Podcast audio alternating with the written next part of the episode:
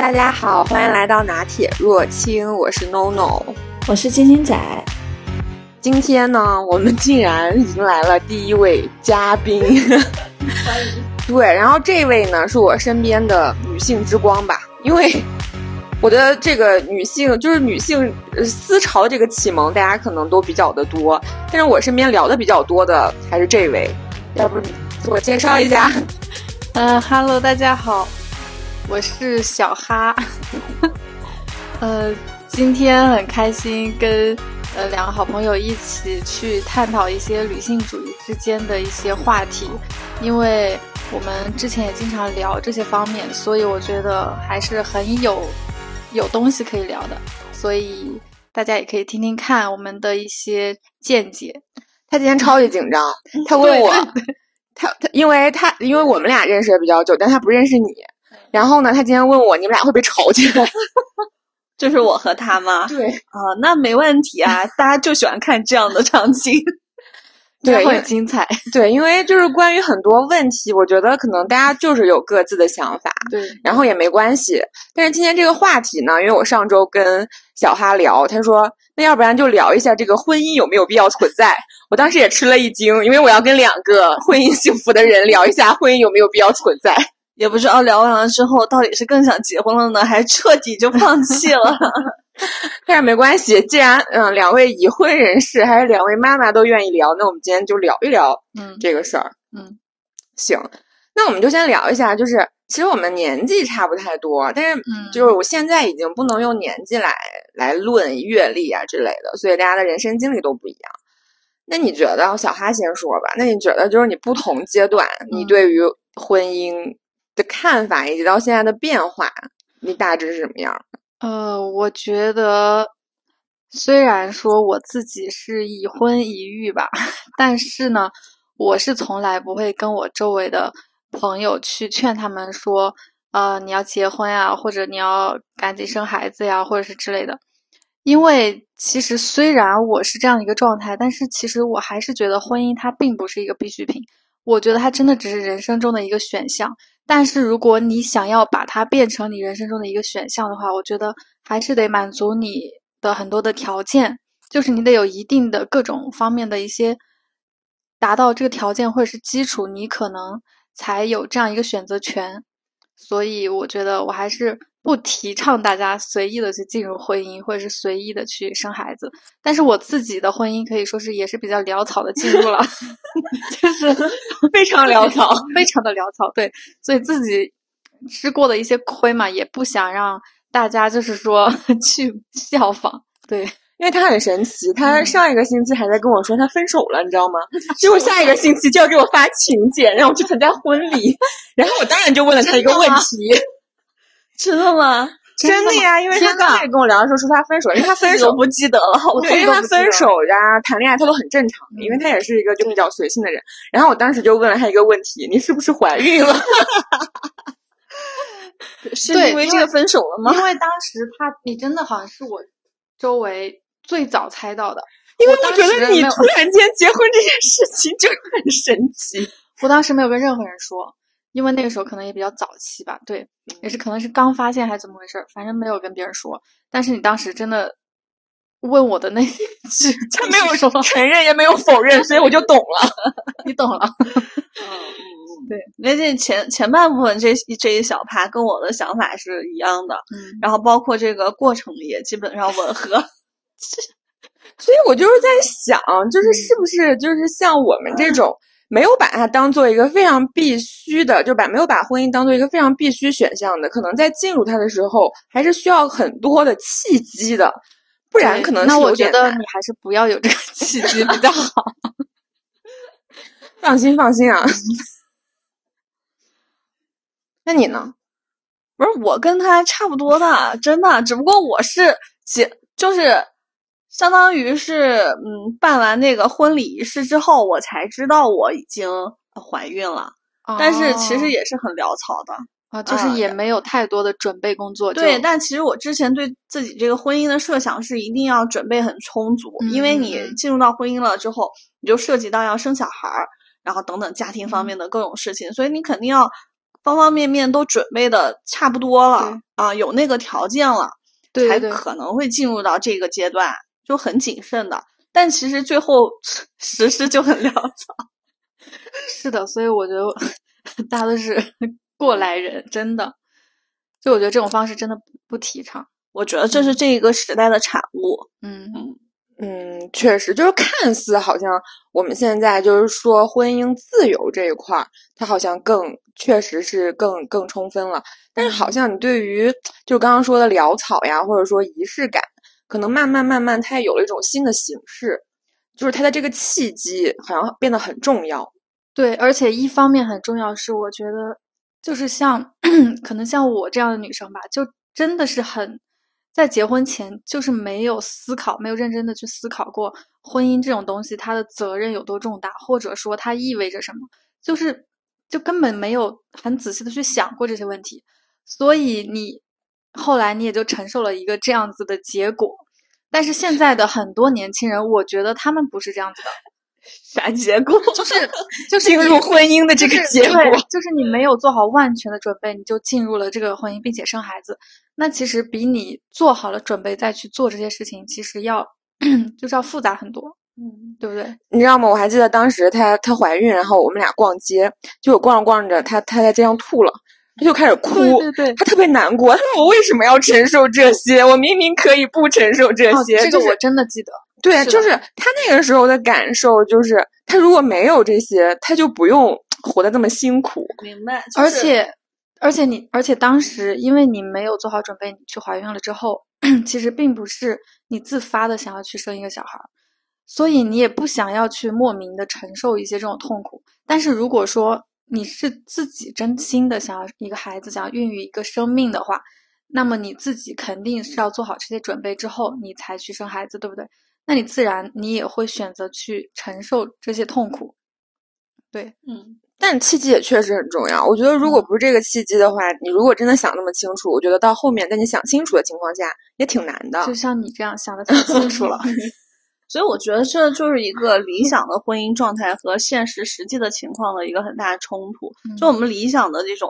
爱情啊、婚姻的状态，应该是自然而然的两个人感情确实到了非常好的状态。而且呢，双方的性格，甚至于家庭，已经就是磨合的还不错了。起码大家的观念呀，然后各方面生活习惯啊，没有大的问题。然后自然而然的水到渠成的进入到了一个婚姻。然后进入到婚姻之后，呃，然后双方还要适应这个婚姻的这个状态。在适应个一段时间之后，然后才开始共同商量，那我们要共同去孕育一个生命，然后有一个。组建一个我们这个三口之家，甚至是那种决定要不要孩子，其实也是很重要的。对，所以你这个过程它不是一个自然而然的一个过程，所以你会内心有不甘，有不愿。我觉得可能大部分的女生都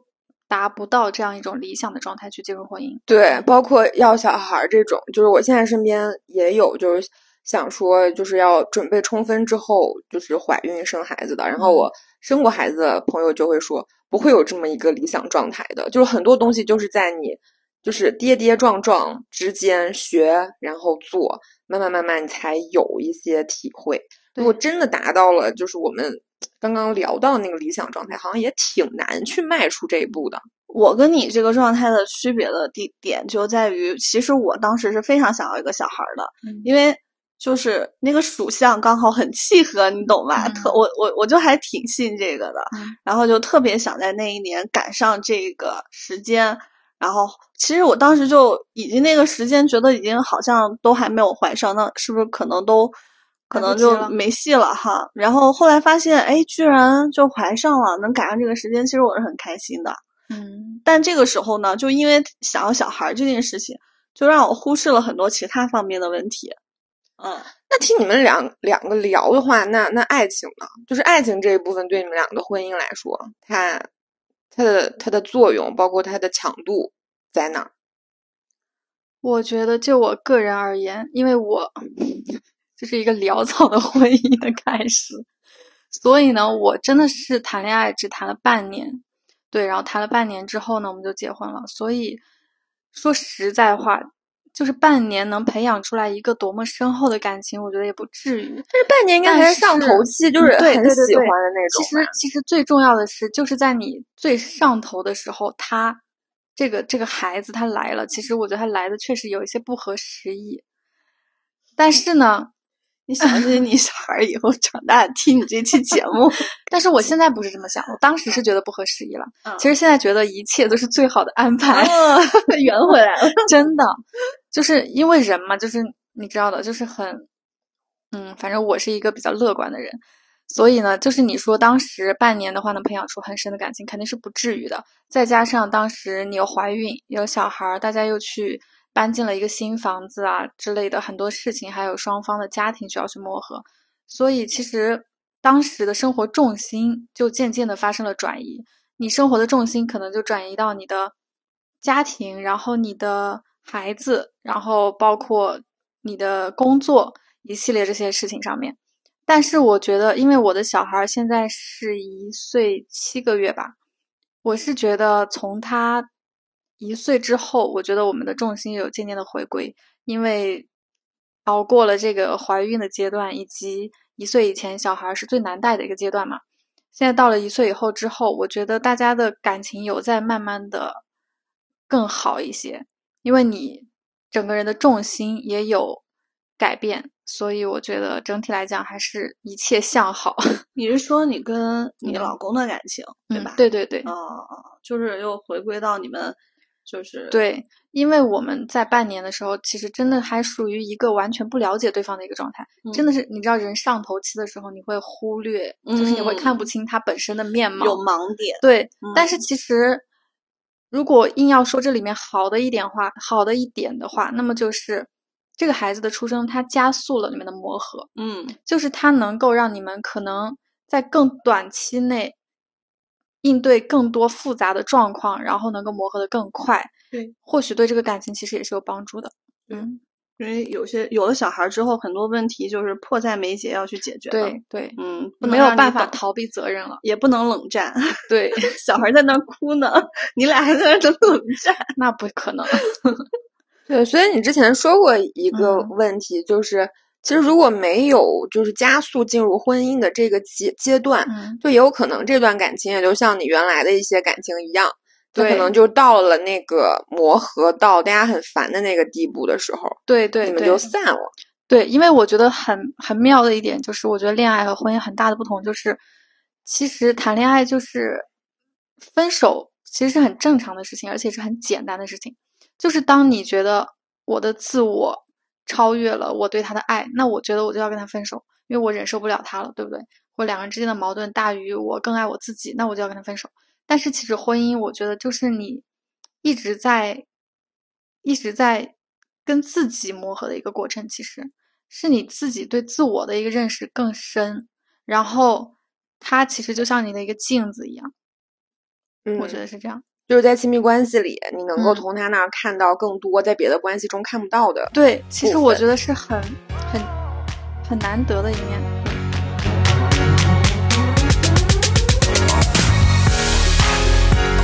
嗯，那你刚刚提到就是自我这一部分，那你觉得婚姻和自由，它肯定是有矛盾部分的。对，那你，但是这个问题很奇怪呀？你觉得男生在一起会聊，哎，哥们儿，婚姻和 自由？男生不会的，不会。对，就很奇怪，就为什么这个问题好像一直困扰的都是女生？但是其实我觉得是这样，男生不，他只是说他不聊。但是我觉得，其实在我跟另一半的这种相处过程中，我觉得他其实也是很有困扰的，因为他自己，比如说他他的兴趣是露营嘛，然后其实，在孩子长渐渐长大了之后。他自己也会发现，他出去玩的时间，哎，怎么好像受到了一些限制？好像不能我随时说说走就走了，可能还得在家多陪陪孩子呀，花更多的时间去和孩子一起成长啊，这样子。其实他是有这个困惑在的，但只是男生可能他的表达方式和女生不一样，他们男生之间不会去聊这个东西，但是其实他自己也是会有受到这个的影响的。那他受到影响之后怎么办呢？他就还是愿意，那就是也只能慢慢的 接受了这个改变。对，因为但凡你要承担这个责任的话，那你只能去牺牲一点你的自我和你的自由。那你牺牲的时候挣扎吗？但是我觉得这个东西，与其说是牺牲，其实我不喜欢用“牺牲”这个词儿。就好比说，很多人都说，呃，妈妈是很伟大的，妈妈就是要为孩子牺牲一切，都是值得的，都是应该的。但其实我不喜欢“牺牲”这个词儿，因为我觉得牺牲好像就是有一种被迫的意味在。其实我觉得人是可以主动的去选择的呀，因为你自己既然选择了去进入这个婚姻，对不对？没有人去强迫你。然后你生了孩子，你现在有了一个很可爱的宝宝，为什么会去用牺牲这样子一个比较负面的词汇呢？我觉得与其说牺牲，不如说我自愿去让渡一部分我的自由，去给我的宝宝，去给我的家人。嗯，男生和女生第一个区别出现了，就是男生特别喜欢说我是被逼的，就是进入了这段婚姻，我是被逼的生了这个孩子。而且我不知道你你们这个小孩出生了之后，就是比如说男生，你刚刚提到的，他可能也会有困惑，说我要牺牲自己的时间，对，然后回家照顾小孩什么的，这个是他自愿的，还是你会要跟他讲？我觉得很多时候女生累就累在生完小孩了之后，我不仅多了一个小孩，我还得去教育另外一个人，多了一个儿子？对，然后告诉他你得。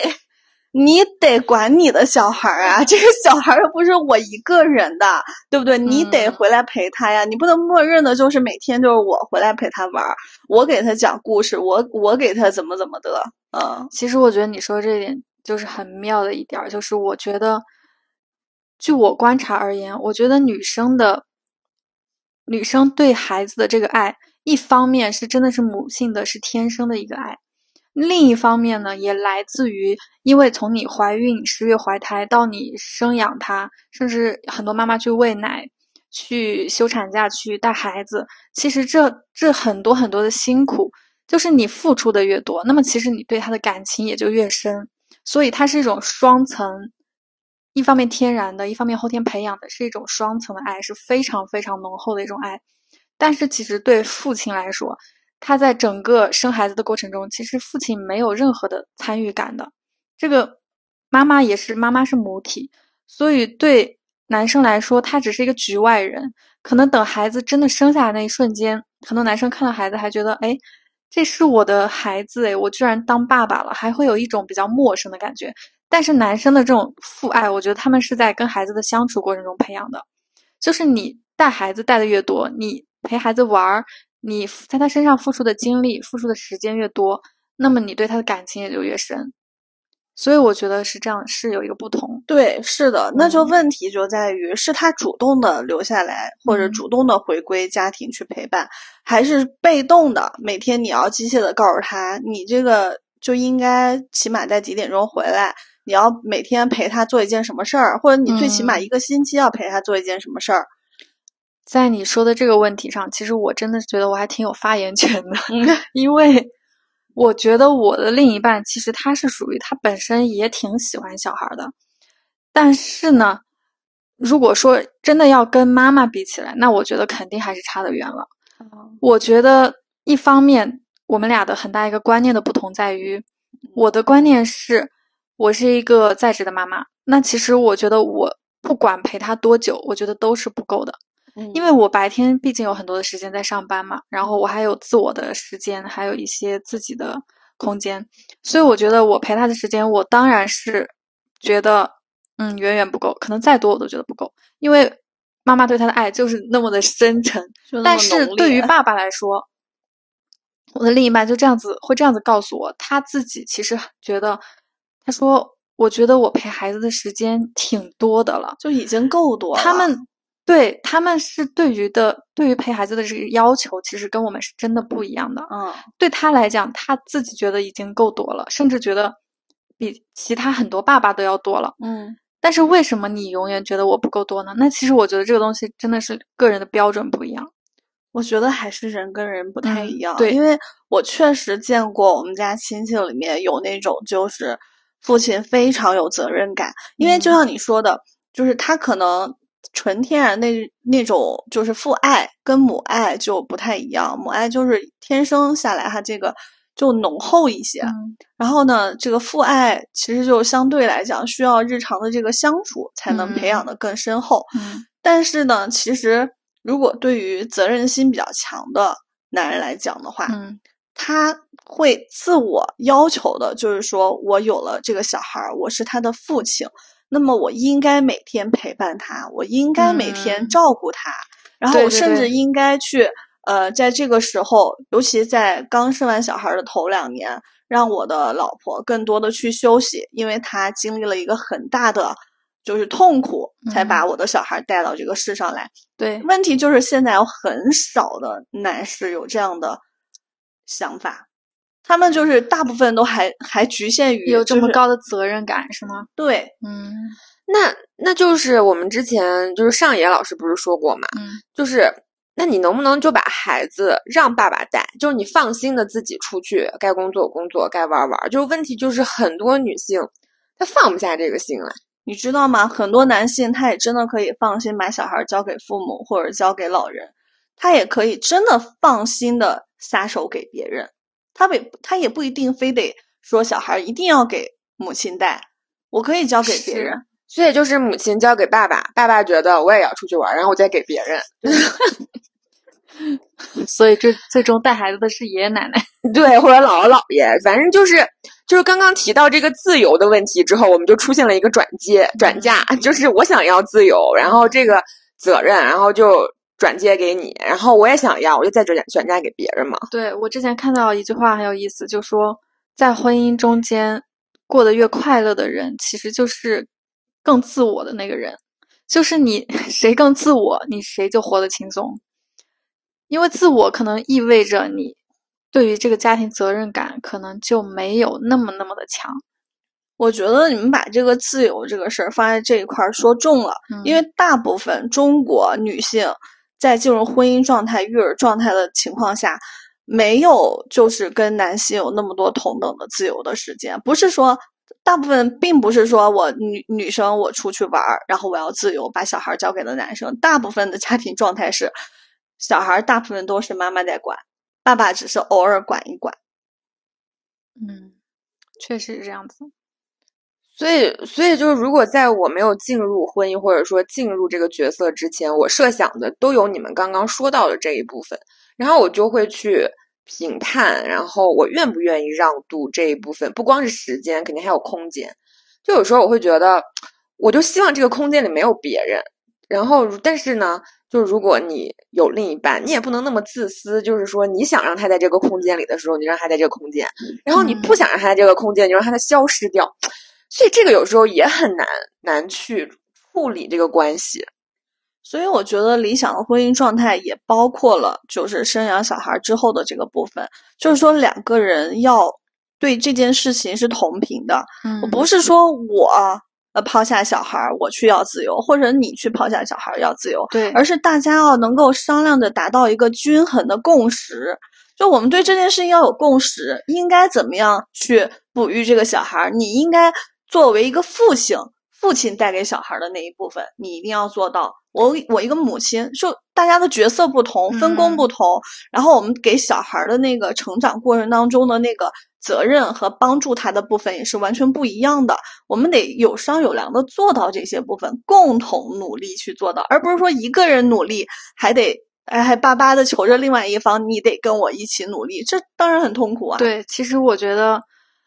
但是大家也不要对于 这个婚后生活这么的悲观啊！其实我个人觉得，就我自己经验而言，其实有时候你也可以这样想啊，就是大家也真的都是第一次做父母，就是我也是第一次当妈妈，那其实他也是第一次当爸爸，在这个一两年的这种育儿过程中，其实你把这个线拉长一点来看，其实爸爸也是一直一直在进步的。就是可能孩子刚出生那会儿，作为一个什么都不懂的一个新手父母，那个时候肯定是免不了很多争吵。我看到一个调查说，呃，百分之七十的女性想要离婚都是在孩子一岁以前。其实我觉得可能真的很多很多女性，包括我自己也是在孩子一岁前，我自己也觉得那这个这个婚结了干嘛？这个孩子生了有什么意义？就是会。这一岁之后也经常有这样的想法，好吗？嗯，这个是一会儿再说。所以我就觉得，一岁以前真的是大家也都需要时间去成长，但是其实你过了那个坎儿之后，包括你自己也走出了一些因为产后激素所带来的一些抑郁也好，一些不愉快也好，其实我觉得大家如果都能够在这个过程中得到成长的话，其实是一个很好的经验。嗯，那我们再聊聊 心理上的那种自由，就比方说。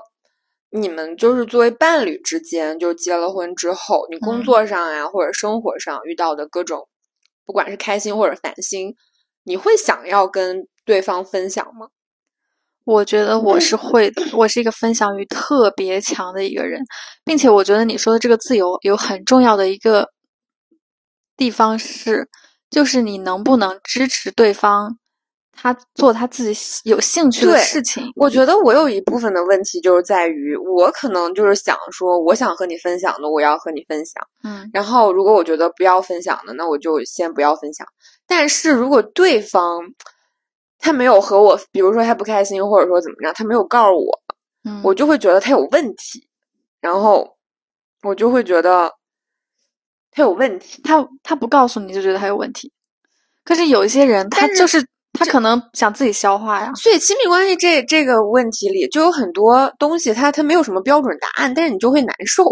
那有一种情况就是，就是男生，比如说他的困扰，大部分我认为都是职场上的。嗯，然后如果他，嗯，就是一般男生会面临两种局面，就是他觉得这个事儿跟你说了也没有任何帮助。也也不能解决问题，我何必让你徒增烦恼？嗯嗯，我就不跟你说了。然后另外一种是我跟你说了，但其实你确实也没有帮到他什么。然后对，是这样。但是我就是觉得，那就是在这个在这个伴侣的这个关系当中，他总要有一些就是就是更亲密的部分吧。所以我就在想，这个部分有时候又很难拿捏，就是。就是我们好像总还是会以自己为重，就是我会觉得这个我想说，或者这个就是我觉得你可能还是不够爱他，真的，你而且包括你刚刚说的，要不要支持他成为他想成为的人？嗯，很多时候我可能还是会用我自己的价值评判去评判他的梦想。那其实你很清楚自己的问题在哪里。所以，这个自由的这个让渡，无论是空间还是时间上，还是心理上，我都会觉得有一些拧巴的部分。所以说，最近不是很多人这个因为结婚率和生育率都有点低，然后很多人就会有这样的想法，就是觉得说婚姻和人性是有点违背的。我觉得它确实会有一部分违背的部分在，但是它之所以就是长久以来也是一个关系稳定的基石，我觉得它肯定有它存在的意义。但是可能就确实它和某些人的性格是不太符合符合的，对我觉得是，我觉得你说的很对，而且我觉得婚姻的本质也不是我说的，是我觉得婚姻的本质就是资本主义的一个价值交换，其实就是这样子，就是你跟这个人在一起。如果你们两个人真的不是在这个价值上能够并驾齐驱的话，那我觉得这个婚姻它就不稳固。所以爱情只是为了满，就是满足资本主义的剥削，然后为婚姻穿上了一层外套。那其实也没有人说你们俩有爱情就必须得结婚啊。对啊，所以就是嗯，所以就是各各种说法吧。嗯，所以对婚姻的定义才有很多不一样的这个部分。这个还是要看个人与婚姻适配的性格。对。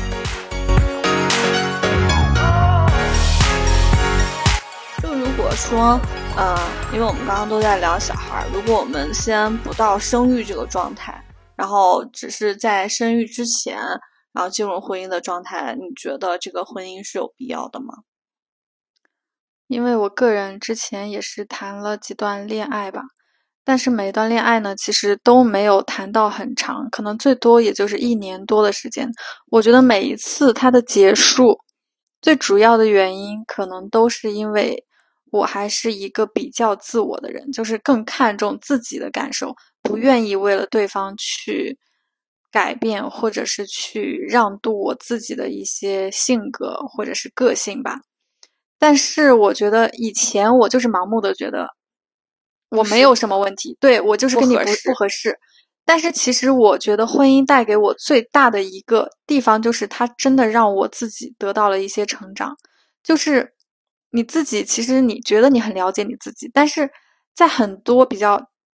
短期或者比较浅薄的恋爱里面，其实你没有办法去真正的在探索到自己，或是更深一步的了解你自己。而且我觉得，如果真的能够把一份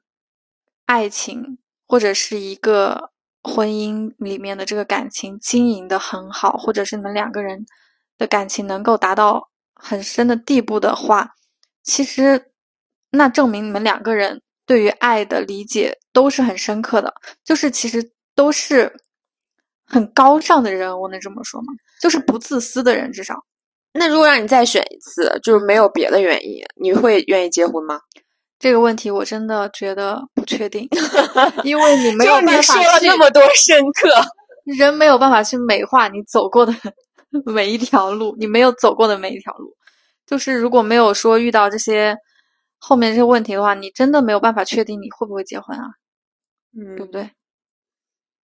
不过你这些婚姻都体验过一遍了，其实如果再可以体验的话，你对我觉得人生真的重在体验。就是如果真的能遇到这个人，你愿意跟他结婚的话，其实这个体验是非常非常好的，并且生孩子也是。我觉得生孩子最重要的也是你自己的这种体验是独一无二的。嗯，所以就是如果再来一次，你选一个别的形式，不结婚不生，你再体验一遍也无所谓。对你，你有孩子的这种人生。和你没有孩子的人生其实都非常的有意思啊，嗯，那你呢？如果再让你选，我觉得好像放在不同的情景下选择会不太一样吧。就是首先，你婚姻对你来讲这件事儿本身，你对你来讲有没有是一件任务？就是你的家庭或者你周围的这个呃方方面面吧，有没有把你进入家庭？作为一件非常重大的事情来对待。如果说进入婚姻，在我这个时代，就是可以让周围的父母长辈能够就是如释重负，然后他们能活得更轻松，那我觉得进入一下也是没问题的。嗯，但是如果就是这个东西真的是我一个很自由的可以选择的状态，就我不需要受任何人的约束，周围人对我的。呃，这个想法也是非常包容的，那我肯定是随缘呀。这个事情对我来讲就没有那么必要了。就是它必不必要，关键在于这件事情是对我有多大的影响。因为我身边非常重要的人，如果非常看重这件事情，已经到了那种非常严重的地步的话，那你或许也会想，为了他们，你去嗯进入婚姻也没什么。不好，因为起码你平衡了你的周围的这个家庭。其实，其实聊了这么多关于婚姻的这个东西，怎么说呢？我感觉就是你考虑的越清醒的人，你真的越难进入婚姻。而且，我觉得大家重就是看重的部分还是会不一样。就像就像小哈在聊的时候，他其实很少聊到他周围他他的家庭，还有他的亲人对他的这种期许。他可能自我的那一部分，包括他之之前谈恋爱也好。就他自我的那一部分，可能大到他会有一点听不，他不愿意听，或者说听不进。对对对，他周围人的这种说法。但是金金仔他会，他不一样的就是，他周围的这种声音，他是会很考虑放在很重要的位置去考虑。所以他在做选择的时候，肯定会受到这样这方面的这种影响。所以每个人好像还是不一样的。所以。其实我觉得也不是说其他那些人对我倒没有太大影响，主要就是父母，尤其是我觉得对女生来讲，尤其是自己的母亲，自己的母亲如果很大程度的支持你的话，其实你确实可以过得挺那个啥的，就挺自由的。然后如果母亲是那种非常嗯玻璃心，然后又带着他们那个时代背景下来的那种思想包袱的话，确实你你也会同时枷锁到你。因为我的母亲就是那种，如果你在那个特定的年纪，如果你不能结婚的话，她会觉得，就像大家说的，就是就是嗯，走在路上，如果听到别人说：“哎，你你你女儿结婚了吗？”或怎么怎么，他会觉得就是非常丢人，这件很丢人的事情，然后就会影响到他的精神状态，影响到他的生活状态，他可能就失眠，然后多梦，然后就是可能大多数中国的传统的父母可能都是这样子的。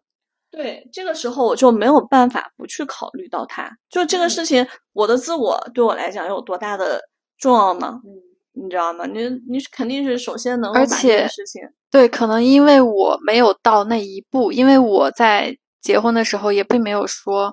呃，之前我的父母可能催我催的有多么的着急，或者是给我多大的压力，可能还没有面临到那一步，然后我自己哎，他就进去了。